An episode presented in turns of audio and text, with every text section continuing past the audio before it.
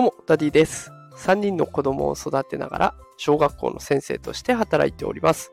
このテクラジでは AI や NFT といった最新テクノロジーを使った子育てや副業のテクニックを紹介しております。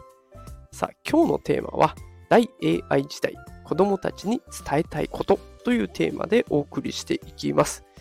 えー、こうやってね、あの、教育現場で立たせてもらってると、やっぱりね、実際に子供たちにいろいろなことを伝えていける立場なのでね、時代の流れとかも敏感に察知して、それを踏まえた上で子供たちにいろんなことを話しているんですけれども、やっぱり今の時代を生きる子たちが、大きくなった時にね、できるだけまあ役立ってほしいなって思うことを伝えていくんです。で、その時にこの AI の流れっていうのは絶対に欠かせないなと思っていて、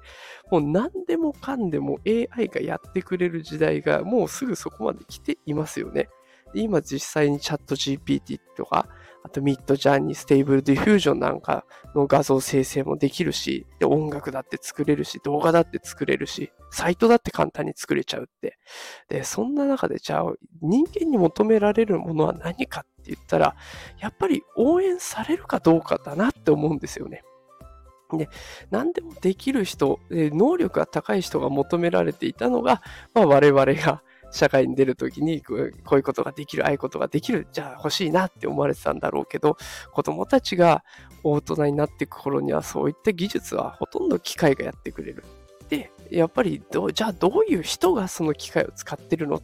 あ、その人だったら信頼されるから、あなたやっぱりうちの会社来てとか、ここで働いてとか、ね、こうちょっと手伝ってとか言われるわけですよね。だからやっぱりそうやって応援される人とか、信頼される人になっていってほしいなということを日々伝えるようにしています。で、あの、ちょっとね、いろいろ学校でも問題の行動もね、起こしちゃう子もいますので、そういった子たちにも、これから先生きる上で大切なことを今伝えている最中です。もしね、あの子育てでどんなことを伝えていこうかな、大人になるにあたってね、どういうことを言ってあげようかなって、えー、ちょっと考えてる方いらっしゃいましたら、えー、こんな視点でね、時代の流れも沿って考えてみるっていうのは一つありかなと思って今日は放送させていただきました。